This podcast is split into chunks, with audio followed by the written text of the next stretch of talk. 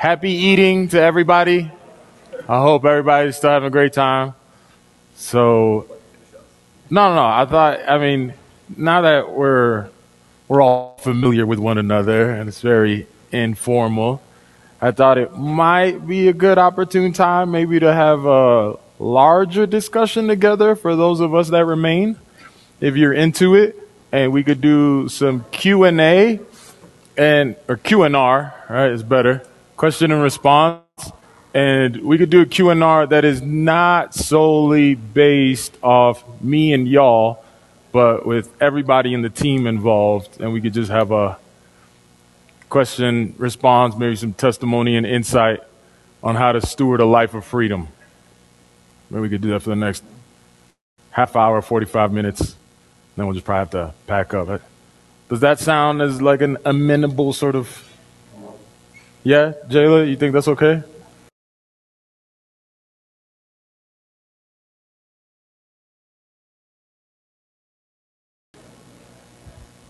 Question, thoughts, anything from this week?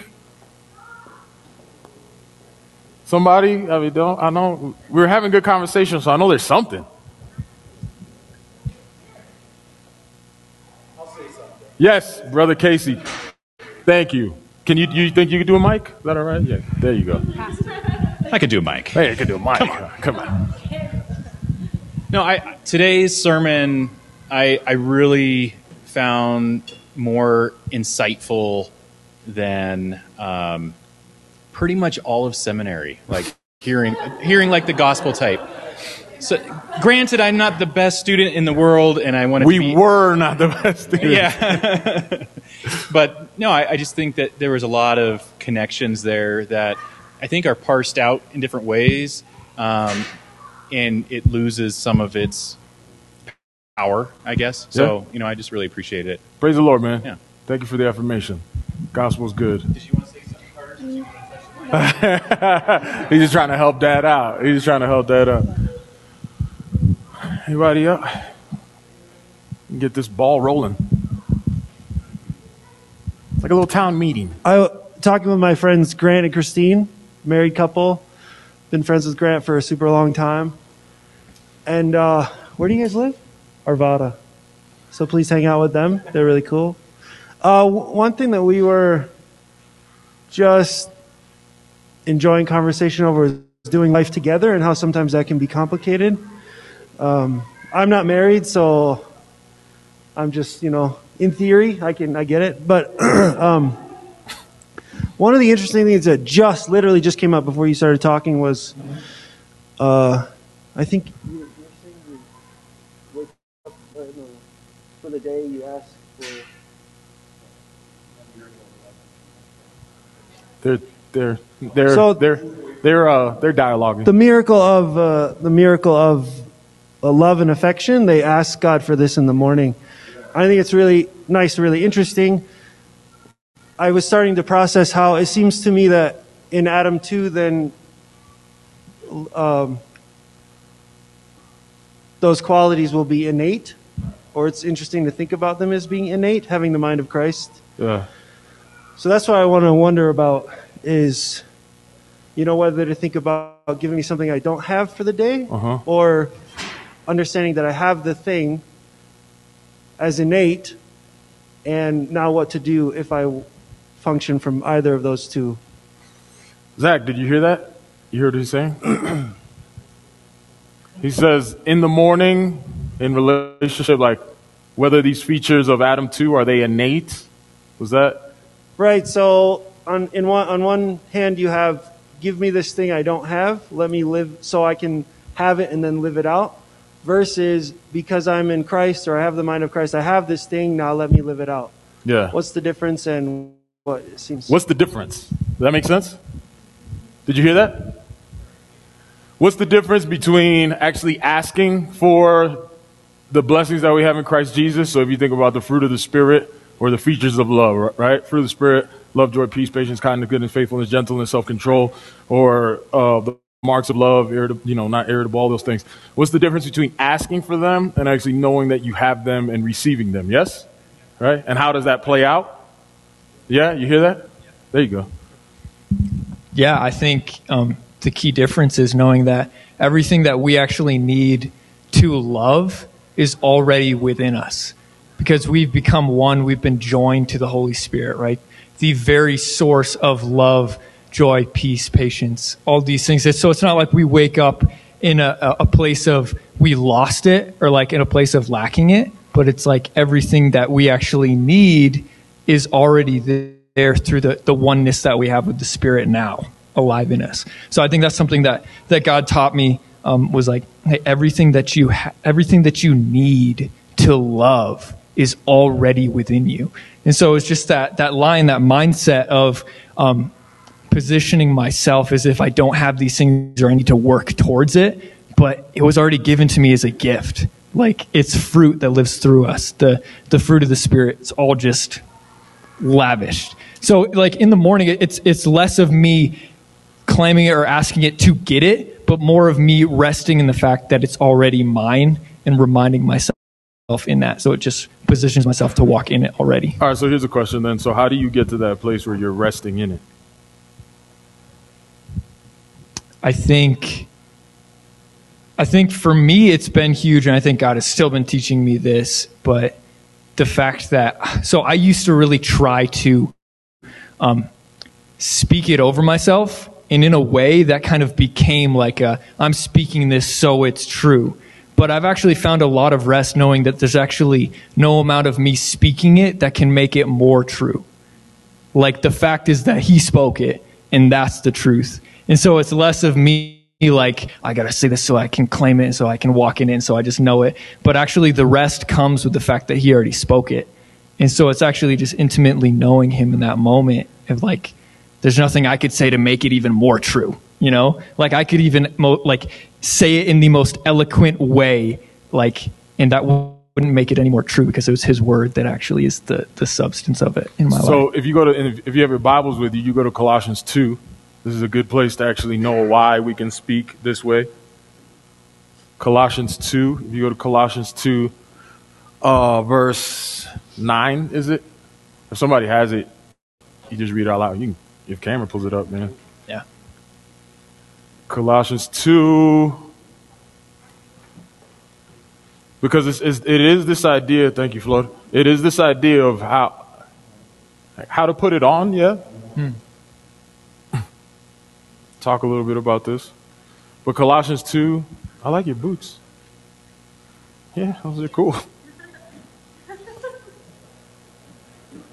Colossians 2, and you see verse uh, 9. For in him the, full, the fullness of what? Of deity dwells in him bodily, right? So in his body, what is, because again, you got to remember, this is, these are some of the things you got to think through. Like, Jesus in his body is still very much in a human body. Isn't that wild? Like, your name, my friend? Grant?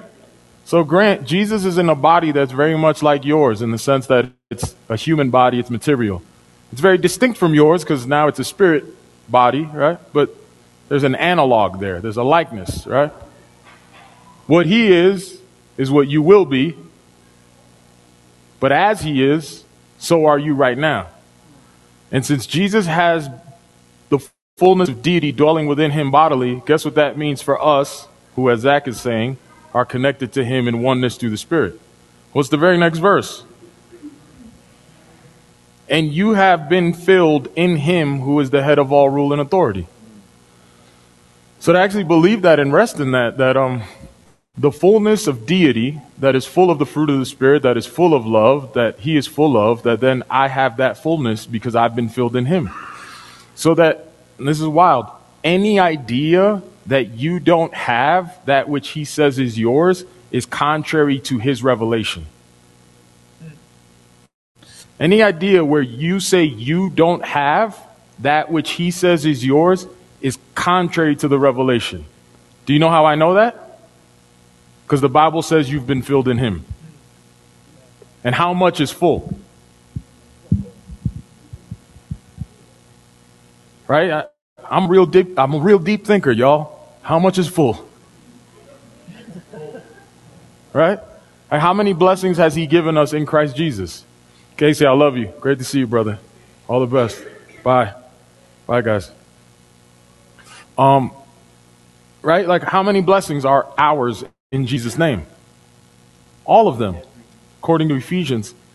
I mean, do you remember growing up? I don't know. Do y'all remember like standing on the promises of God? Nah, nah. Y'all remember that song? All right. This, this is literally what we're standing firm in the promises because they're true, like Zach said, because he spoke them. So yeah, we speak them over our lives, but even better yet, I'm in full agreement with Zach when we just live our lives from the rest that they're true. And this is the place where it's like, pr- test God. Test God according to his goodness, right? Like, don't test him to prove himself according to what you want, but test him in like, all right, you said this, I'm going for it. You understand? Like, you said this, I'm going for it. Don't test God in the sense of like, oh, I need you to do this to prove your goodness. We don't test God in order for him to prove his goodness. Like, we fall headlong into his goodness because we believe him. So, like, in that way, like, go for it. Go for it. He's as good as advertised, even better. Right? And uh, just public service announcement. That's my friend Zach Owen. Right? My whole uh, Twitter feed is dedicated to reposting him. Him and Tyler Morrison. Just retweet them too. So, no, it's really true. Yeah. Shannon. Oh, you have the mic. Just so you wanna, Nicholas. Thank you. You referenced the verse about every spiritual blessing being given to us, but I'm I'm still trying to get my head around what is, what does that mean? What are the spiritual blessings that it is? Because he doesn't he's not specific. I know it's provo- it's provocative. I'm like I don't know what to do with that. What what blessing? Like is it the spiritual? Is it gifts of the spirit? You know, like I'm just curious what people's thoughts Gets are. the people going. Well, let's go to Ephesians.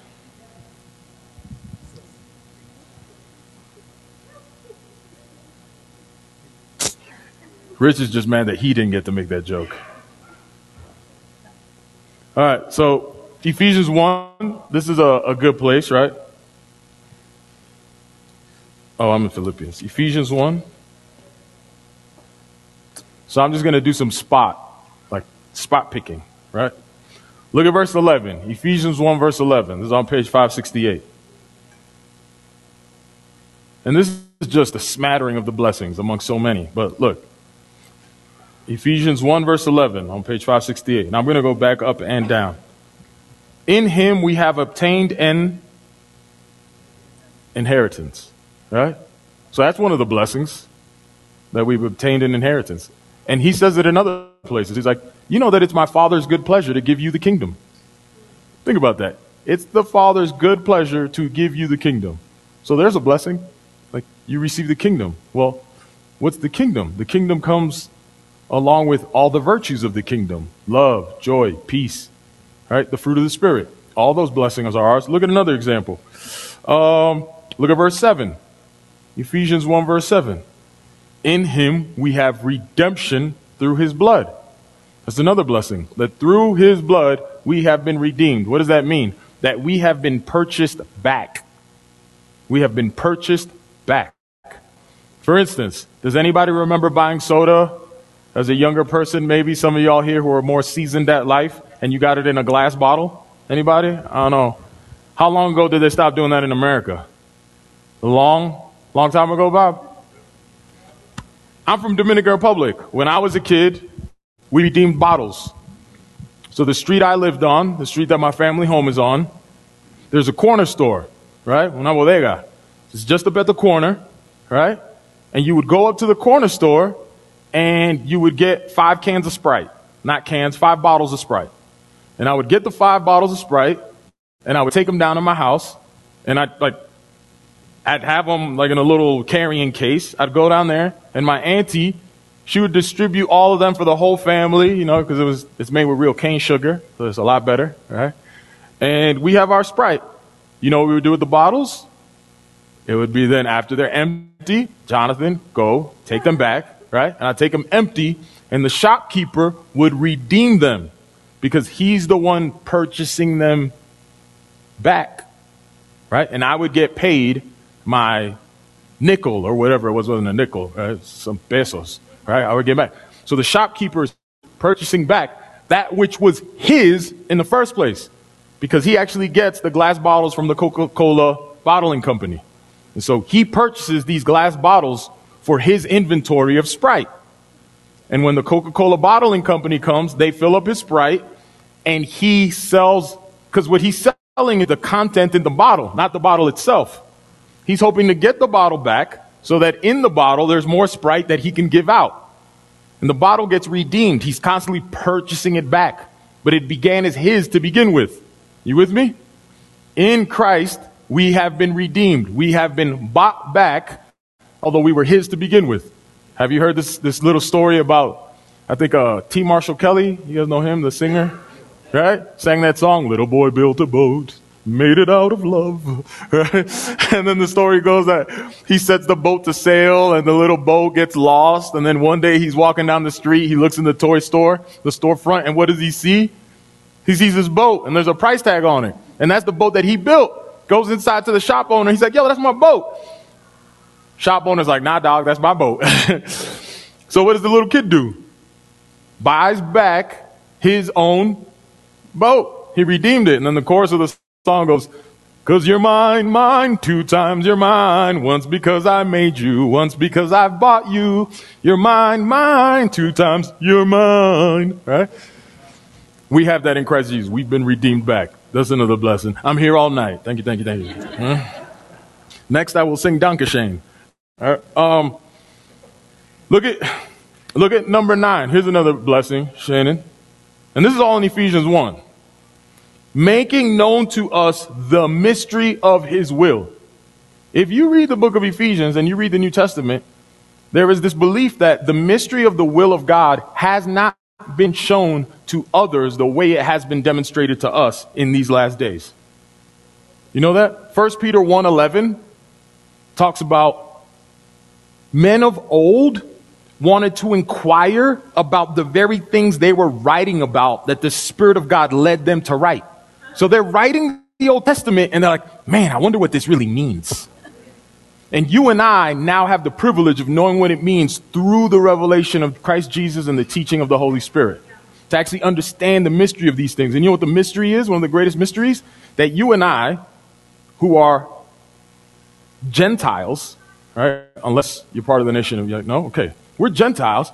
We have been grafted in, and this was God's eternal plan. We were once strangers. We were once separated. We were once alien to the covenant of God. But through Christ Jesus, he has united us. How do I know this? Here's another blessing Ephesians 2. Go to verse 18.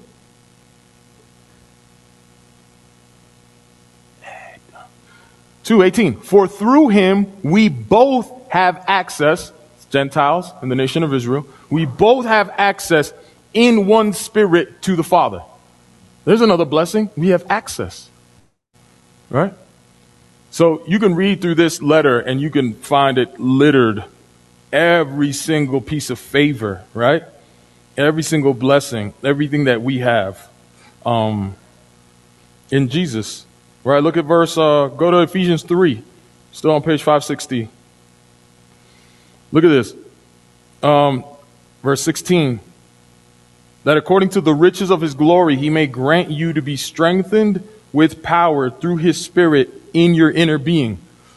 That strengthening, that's a blessing that we have on the other side of the cross, according to the revelation of the truth in Jesus that others did not have the privilege of having. You know, I, we forget this because we, man, you can get me started on a tangent on this. We don't understand how we live in the shadow of the light of the cross in Western civilization. Western civilization exists in this order as you look out because Jesus existed. Like the amount of insight that a lot of scholars have demonstrated to show that simply because the gospel was believed in Europe the way it was believed, that there's the thread of the story of Jesus that actually is the underpinning of Western civilization, even as we make a mess of it. Like, I mean, I, I don't want to go too far on that, but it, it's crazy that everything that we have, even for non believers, non believers are living in the benefit of what Jesus brought. Like, for instance, you know that Jesus is the one who absolutely demonstrates the love for enemy and the power of redemption. right? Go to the Middle East and tell me where stories of redemption and forgiveness are present in their system of society. It's not per- it doesn't permeate the same way. But in the United States and Western civilization, not the US, but Western civilization, we have this idea of forgiveness and mercy so somebody might have another opportunity. Like we say in America, we love an underdog story, right? Beloved, that is present because it came across through the Enlightenment that was actually shaped and formed by gospel thinking in Europe because the gospel was received through the Roman Empire that dominated Europe. And we don't see how this thing just plays out and arches out, right? Yeah, we could talk about so many examples. But yeah, status of women. I mean, they're so right. Status of women, there's so much that we live in the shade of what Jesus has done, even in the midst of unbelief. Right, so in him we have so much. Like I promise you, people out there are living in the blessing and favor of what Jesus revealed to the world. Because if Jesus does not reveal to the world what he has revealed, we don't have society like it is. We're still separated by ethnographies, killing each other because we want the resources of land. Do we still do that to some extent? Yeah, but not in the same way as before, precisely because Jesus. Anyway, don't get me started on that. Like, it's way bigger than just. I, do you know the? Do you, you guys know that that uh, that part in the Bible where one of the disciples asks somebody to make Jesus their Lord and personal Savior? Can you guys remind, can you guys remind me that verse? You know that verse where they're like, if you just receive Jesus as your Lord and personal Savior. You guys know that verse? No, you know why? It's not in there. The gospel's not about making Jesus our Lord and personal Savior. The gospel's the revelation that Jesus is Lord. you come alive in that. Like, Jesus isn't out here like, if you just make me your personal Savior. No, he's like, I am Lord. You can either get down or lay down because I'm in charge. But the thing is, is that he's so worthy to be in charge, right? It's like the, isn't it Mr. Beaver when he's talking to um, Lucy? Is it Mr. Beaver in Chronicles of Narnia, Lion, Witch, in the Wardrobe? Is it Tumnus? Is it Tumnus? The one where he goes, uh, so is Aslan? Is he, is he, is he safe? Right? Is he safe? I think it's Lucy talking to Mr. Beaver. Right? And Mr. Beaver's telling Lucy about Aslan is coming. You guys know Lion, the Witch, and the Wardrobe, written by C.S. Lewis, which is an allegory of the story of redemption and salvation in Jesus. Aslan is the lion character that represents Jesus, right? And Lucy, who is talking to Mr. Beaver about Aslan in this conversation, and she goes, Aslan is coming. Is, is he safe? What does Mr. Beaver say? He goes, Aslan, safe? My heavens, no. He's like, Aslan isn't safe but he's good. Jesus isn't safe, he's good. So, yeah, he's in charge. Jesus is Lord. Uh, okay. So, yeah, does that answer? Is that all right, Shannon? Yeah, thank you. Most roundabout question answer. yes, Richard?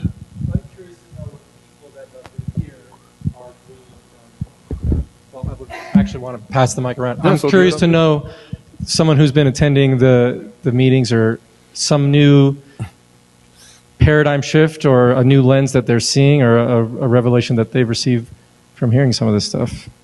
So I want to turn the question to you. Is anybody willing to share?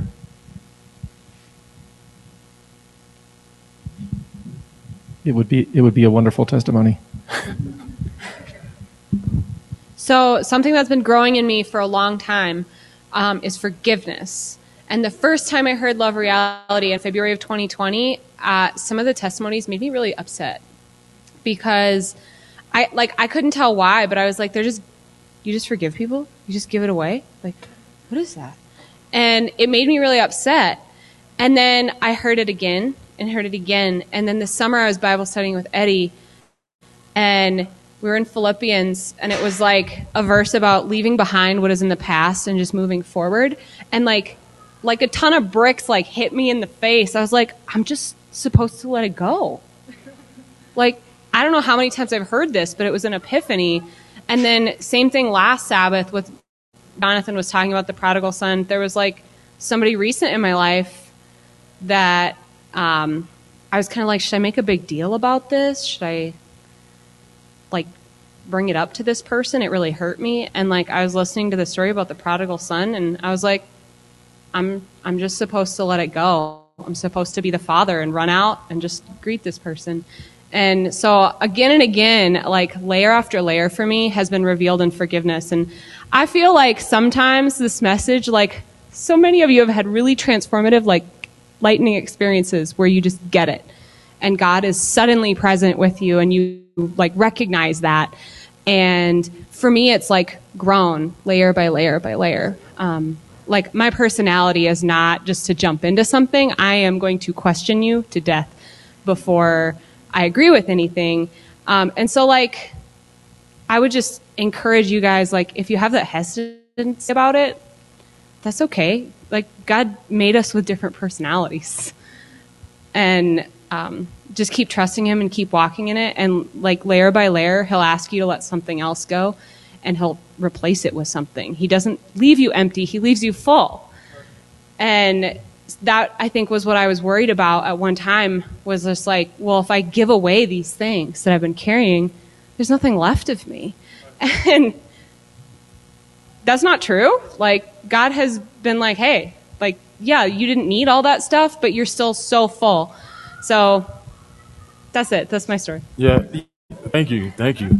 Uh, we, I liked, uh, I heard somebody say Christianity doesn't call you to give up things that you love, right?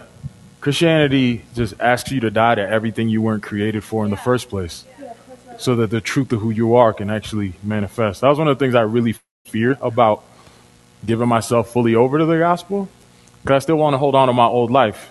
And I didn't see newness of life as attractive until I actually saw the love of God. And then I was like, what am I doing? Anybody else? Anybody else? Is there another question, another area that we might want to pursue? A couple nights ago, uh, I love that part that uh, you were talking in regards to the uh, the natural you that you look over in the mirror, and uh, it just resonated in re- in regards to the simplicity of it, because of uh, we don't go about you know when we do something or we do wrong to a brother or a sister or to anyone to our loved ones, you know the person you know that you love most, you know my wife and my daughters and and you don't feel good about it. You feel like why did I do that? You, you have that, uh, that remorse of doing that wrong. And then when you just explain it over in that regards, right, that is just so simple as that, it's like, because that's not the natural you. That's not who you are. That is, that's not who you are. You don't go out and just like we're saying, you know, talking over to Bernice in that regards, it's just like, you know, that's the reason, even the people that, you know, I have been blessed that I have the opportunity of being on jail ministry and whatever stuff, you know, uh, there's people that have a remorse and of course, at one point you're going to get caught and then you're going to end in jail or whatever stuff. But these people don't go out throughout 24 7 doing wrong because at some point they, they retract and say, like, what did I did? But it's an addiction and a life and a cycle that they live on that is hard to break out because it's something that is natural to them, that is normal to them. But our natural being is just to be good, like you mentioned, to be good in Christ Jesus. Because we had this tendency, and I had a conversation not long ago with someone that was telling me, like, you cannot call no one good but God. And I said, I am good in Christ. Mm-hmm. Period. Mm-hmm. And the guy kept on going back and forth to the point that I told him, it's like, okay, so you don't believe that no one else is good but God. Mm-hmm. That is. That's what the Bible said. So I told him, and I said, like, so which one of your daughters is not good? Yeah. Silence. Yeah. Because that good is God. That He sees us Yeah. for who we are, His sons and daughters. Yeah. He doesn't see no bad in us. So I just love that part of it. Natural. It reminds me of um. You guys familiar with when Peter receives the revelation of all the unclean foods that comes down from heaven, right? What does God tell him? Like that revelation happens three times to Peter, And the point is, don't call unclean what I've made clean. Right? Don't call unclean what I've made clean. Don't call common what I've made holy. Don't do it. Right? I think we need to take that to heart. Really need to take that to heart because we were something, but His Word has washed us. Right? We have been regenerated by the washing of His Word. And I promise y'all, you're not still in the bathtub. Like you are clean. But we're clean in Christ, right? Precious blood has left me forgiven. Right? Let, us do something real quick. Let's go James, because this is worth talking about. So in the book of James, in, in chapter 1, verse 20, Rich, you're going to read out for me. Verse 24, you're going to need the mic. Right? You have this idea of a mirror, yeah? And inside the mirror, there is a reflection of someone. Right? It's verse 23. Want me to read it? Yeah. For if anyone is a hearer of the word and not a doer, he is like a man who looks intently at his natural face in a mirror. For he looks at himself and goes away and at once forgets what he was like. But the one who looks into the perfect law, the law of liberty, and perseveres, being no hearer who forgets, but a doer who acts, he will be blessed in his doing. Okay, so the analogy is that the, there's a man who's looking into a mirror, right? You with me? There's a man who's looking into a mirror. What is this mirror called in the analogy that James offers? He calls this the law of something. The law, right, of liberty. Okay, we're together so far? So when this man looks and he looks into the perfect law of liberty, what ought he see? He sees his natural Faith. Right? We good so far? Okay. So now he walks away, right? He walks away, and then there's another scenario that James covers in James, uh, just subsequently. I think it starts in James 2 1. All right. It says, My brothers, show no partiality as you hold the faith in our Lord Jesus Christ. So what does he say right there? He says, Do not show what? Partiality. Do not commit the sin of partiality. James gives us, the reason he's saying that is because he gives us an illustration. He says, okay, imagine now that there is a man, right? And this man, he's maybe the leader of a house church or something, right? He's the leader, right? And then a rich man comes, sorry, a poor man comes, and he puts that poor man in a good seat, all right? So the leader puts the poor man in a good seat, yeah? But then a rich man comes, and the leader removes the poor man and gives it to the rich man. So he puts the rich man in that position. We together? In doing so, James is saying that this gentleman is guilty of the sin of partiality. In showing partiality, something happens. Verse 2, Richard, I think. For if a man wearing a gold ring and fine clothing comes into your assembly, and a poor man in, a shab- in shabby clothing also comes in, and if you pay attention to the one who wears the fine clothing and you say, Sit here in a good place, while you say to the poor man, You stand over there or sit down on my feet, have you not then made distinctions among yourselves and become judges with evil thoughts? Right there. So you've made a distinction amongst yourselves and you've become a judge with evil thoughts. So you made a distinction amongst yourselves and you made a judge with evil thoughts. Real question. Do you know where the beginning of evil is? I'll tell you. This is an awesome revelation. The beginning of evil is this when you keep a little back for yourself. A little back for yourself. Evil begins when you withholding something back for yourself. That's the beginning of evil. The beginning of evil is just a little bit for myself, right? And the reason it's a little bit for myself is because the lie of scarcity that you don't have. I'll show it to you. Ananias and Sapphira. They were invited into a community that had abundance, but they kept a little back for themselves just in case. And in keeping a little bit back for themselves just in case, they tested the Holy Spirit and bet against the Holy Spirit. Right? So evil is, it, e- evil begins in this place where I just a little bit for me. So in an interaction where I'm having, I'm going back and forth with Richard and I need to get that one little jab in to make me feel a little good, that's the beginning of evil. Just a little bit for me. Right? When I'm going to generously give to somebody and the Lord tells me, yo, give this person $100 and I give them 92 because I want to get that $8 meal and I don't want to spend another $8, but I want to justify myself in actually giving the money that the Lord called me to give, but since I was on the way, I justify it because like, oh, it's just, you know, the tax of me actually going to give the person money. I'm just going to feed myself. No, we justify evil just a little for me. You understand what I'm saying? So when this leader makes this distinction, what is he believing? He's believing that this rich man in some way has something to offer him that he doesn't have. If in our meetings at Love Reality, all of a sudden, you guys are all here and I know that a billionaire walks through the door and all of a sudden I shift everything I'm saying to make sure that the billionaire is okay. I'm living at the, your expense, believing I don't have because there's something he does that hopefully I can get. Mercy. Does that make sense? Because all of a sudden I'm going to shortchange the thing or curtail it because this dude's got a billion dollars. He might be able to write that check for love reality. So all of a sudden I'm showing the sin of partiality in doing so. I'm keeping something back from myself at your expense because it's just a little bit for me. This is exactly what this leader's doing. He's keeping something back just a little bit for him by making this distinction. So he's become somebody with an evil judgment. Tracking? Does this make sense?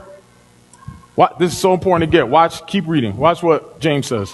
Listen, my beloved brothers, has not God chosen those who are poor in the world to be rich in faith and heirs of the kingdom which he has promised to those who love him? But you have dishonored the poor man. Are you not the rich, the ones who oppress you, and the ones who drag you into court?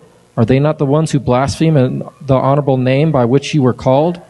If you really fulfill the royal law according to the scripture, you shall love your neighbor as right yourself. Right there. What, what law did he just invoke? What law did he just invoke? Royal law. Royal law. All right? So he invokes the royal law. And what is the sum total of the royal law? Ten Commandments. No, no, no. Before he goes, the royal law, and then he says what it is. So the royal law is to what? Love your neighbor. Yeah? The royal law is to love your neighbor. Now, this is so good. James is misunderstood as a legalist because we don't understand freedom. Right? Royal law is love your neighbor. I keep going. But if you show partiality, you are committing sin and are convicted by the law as, a tra- as transgressors. For whoever keeps the whole law but fails in one point has become guilty of all of it. For he who said, Do not commit adultery, also said, Do not murder. Boom! You hear it? So, what does James call the royal law? He says the royal law is to love your neighbor. But if you commit the sin of partiality, what are you demonstrating? If you commit the sin of partiality, you are demonstrating that your behavior is under the law and it ought to be judged. And what law does James say is the royal law that is fulfilled in loving your neighbor? And now he begins to quote it. Ten what, Commandments. The Ten Commandments. Do you see it? What, what did he just quote and listen to the royal law? Is it don't he don't? Do, for he said, "Do not commit adultery, but do murder," you have become a transgressor of the law. Are y'all tracking with me?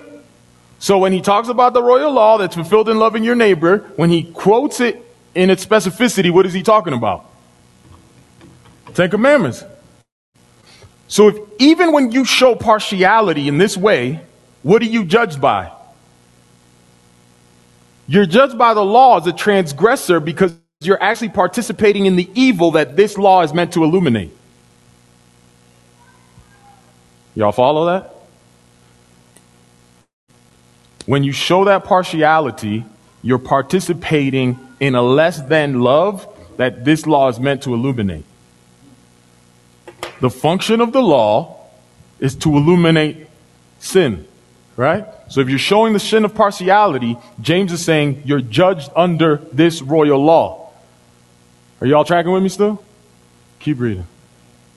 So speak and so act as those who are judged under the law of liberty. Stop. So, what's James' instruction? To speak and so act as those who are what? Free. Are judged by the law of liberty. Do you see it?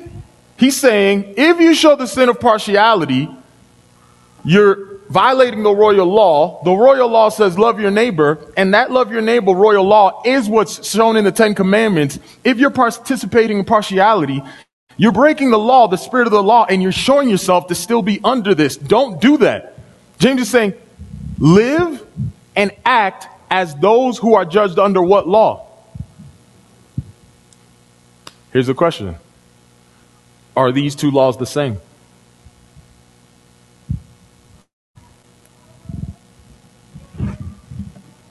Is the law of liberty the royal law?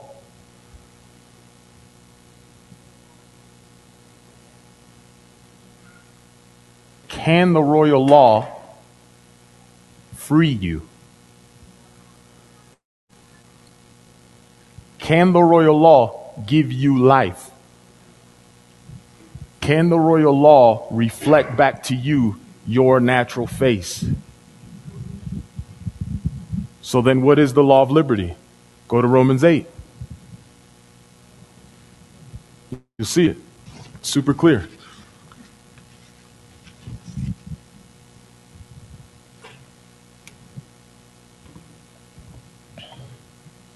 Romans 8 1. Now, therefore, there is no condemnation for those who are in Christ Jesus. For the law of the Spirit of life has set you free from the law of sin and death. So, then what is the law of liberty? It is the law of the Spirit of life. Spirit of life. And when you have been given the spirit of life, where is your life hid? In Christ with God. When you are given the spirit of life, guess what image you reflect back to yourself? What image do you reflect back to yourself? Come on. I'll show it to you in scripture. I'll go to Colossians 3. We, I, it is not. It is not a pain for me to do this over and over again. It's very. It's a joy because we need to get this. What does Colossians three ten say?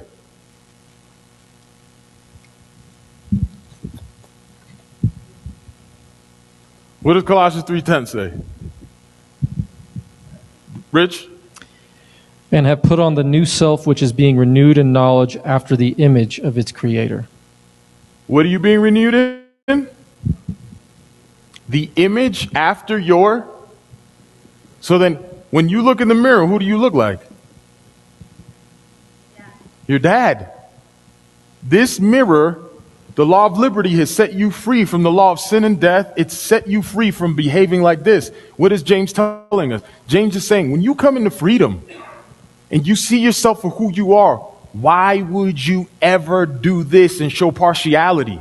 If you're showing partiality, that just shows that you're not really sitting in the abundance of what you have. You're building up what has been torn down in your favor.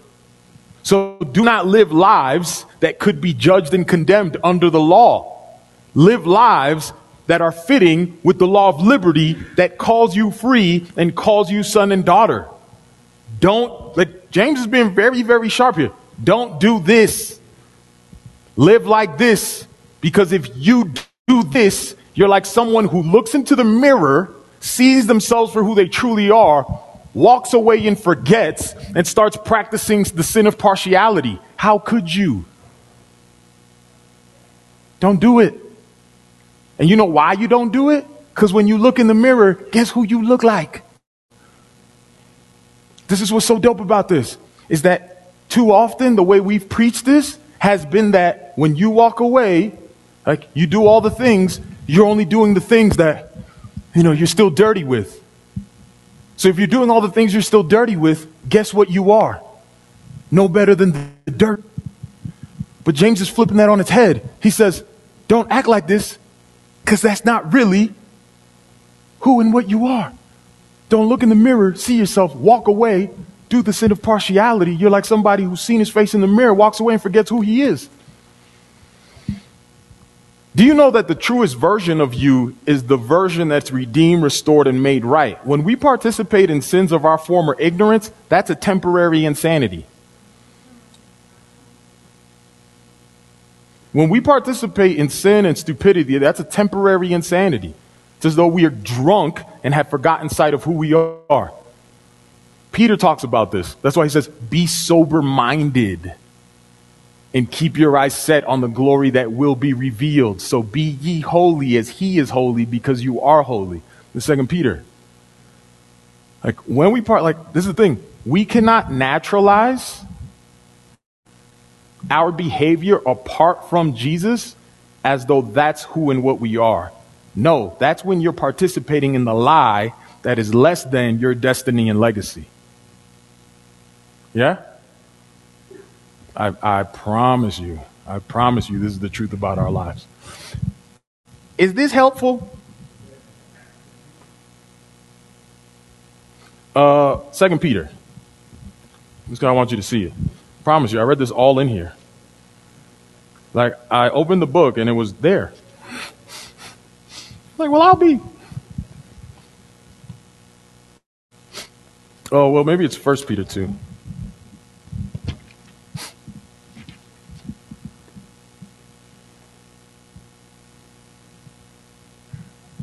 Oh my goodness. Read 1 Peter 2. Just that chapter. There's the whole thing. Can I read can I just read this out loud? Just real quick. We'll finish up here in just a few minutes by three o'clock. So put away all malice and all deceit and hypocrisy and envy and slander. What are we being taught here? Put away the deeds of the flesh. Put it, put it all away. Why? Like newborn infants. You put it away because you're brand new. Like inborn, newborn infants long for the pure spiritual milk that by it you may grow up into salvation.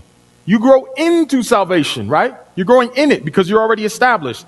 If indeed you've tasted that the Lord is good, as you come to him, a living stone rejected by men, but in the sight of God, chosen and precious, you yourselves like living stones. What kind of stones?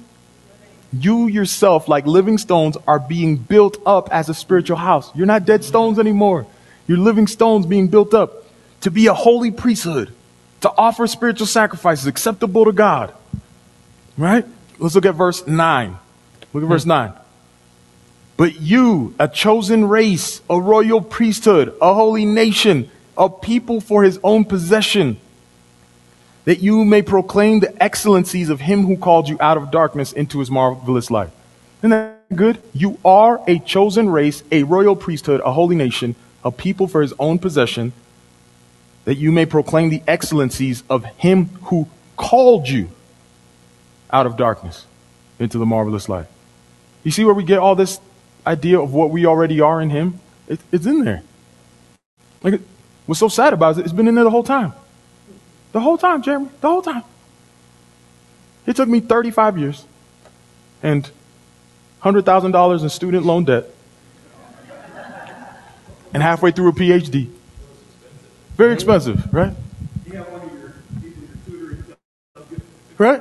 You know what's you know what's even more ironic, Jim? Do you know who taught me the Bible? Who taught me the gospel? A man with a GED. Right? A man with a GED taught me the gospel. GED. So don't you ever let it be said that, oh, you need to have titles on you. No, you don't. Sometimes that PhD is just piled higher and deeper. Right? Like, this stuff is accessible to all of us. You have the mind of Christ. The simplicity of the freedom that is ours is right there. It's only the, the, the prideful that want to analyze themselves out of these things. It's the prideful that want to analyze themselves. Oh, well, it could be this, it could be that. You know the question I always have for people when they give me the it could be this, it could be that? well, you know, the Bible has so many interpretations. I always ask, is Jesus alive? He's alive, right? Where did we get that from? Oh, so we can make definitive statements about some things, can't we?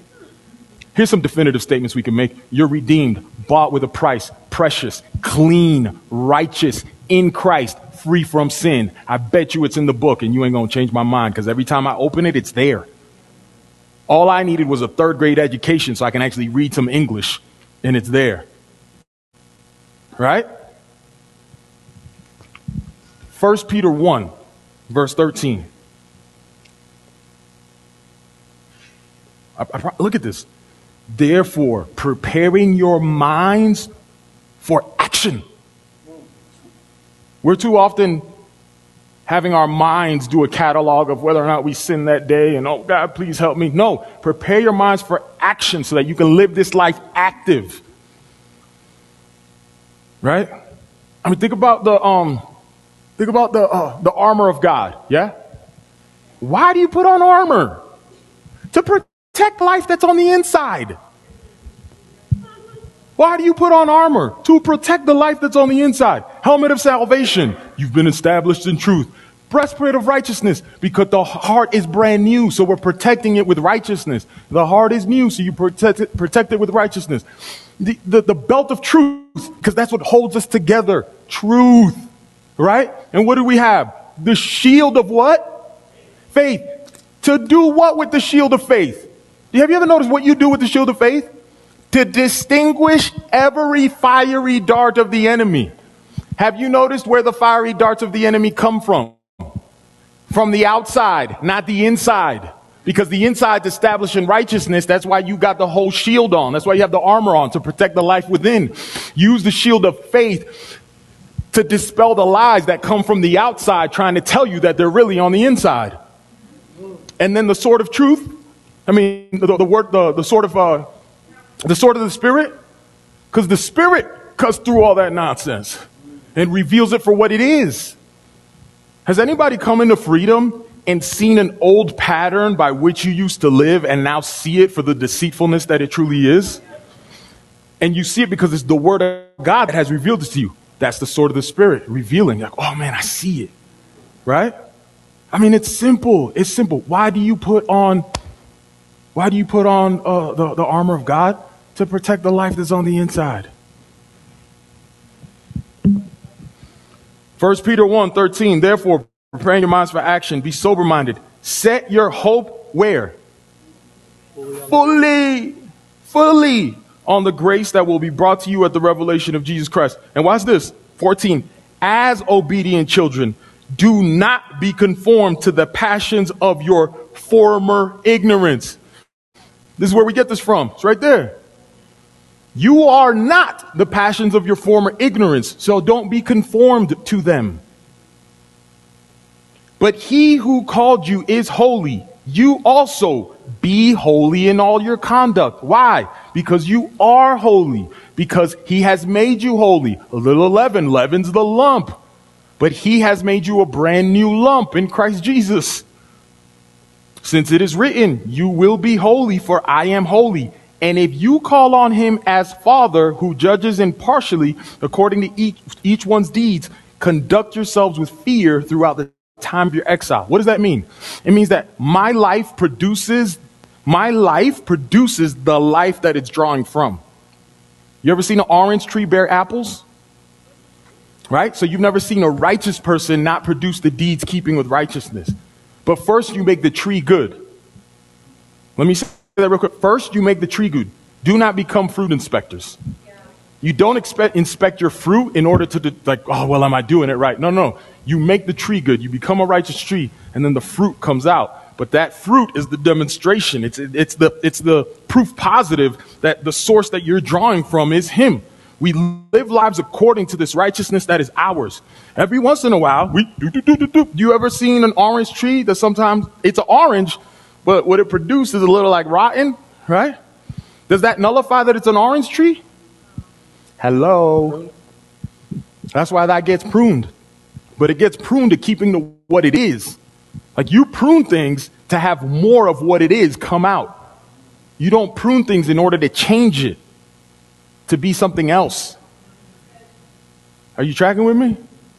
You only prune that which actually has life already within it so that more can come out. Rich was teaching me this week. Great line. Only the loved can actually receive the pruning. Like he prunes those he loves. And it's only in knowing you're loved that you can receive the pruning. Because if you don't know you're loved and pruning happens, all of a sudden you think he's coming for your life. When you know you're loved and he does pruning, then you know he's fathering you to manifest more of the truth that he sees in you. That makes sense? Verse 18, knowing that you were ransomed from the futile ways you inherited from your forefathers, not with perishable things as silver and gold, but with the precious blood of Christ, like the lamb, like that of a lamb without blemish or spot. Verse 22, having purified your souls by obedience to truth for sincerely love, love one another earnestly from a pure heart, since you have been born again. It's all, I, I could read the New Testament, it's all over the New Testament, this truth. Anyway, I think that's enough. good? You good? Yeah, yeah. Hey man, we good? Gospel good? We can be established in this? All right?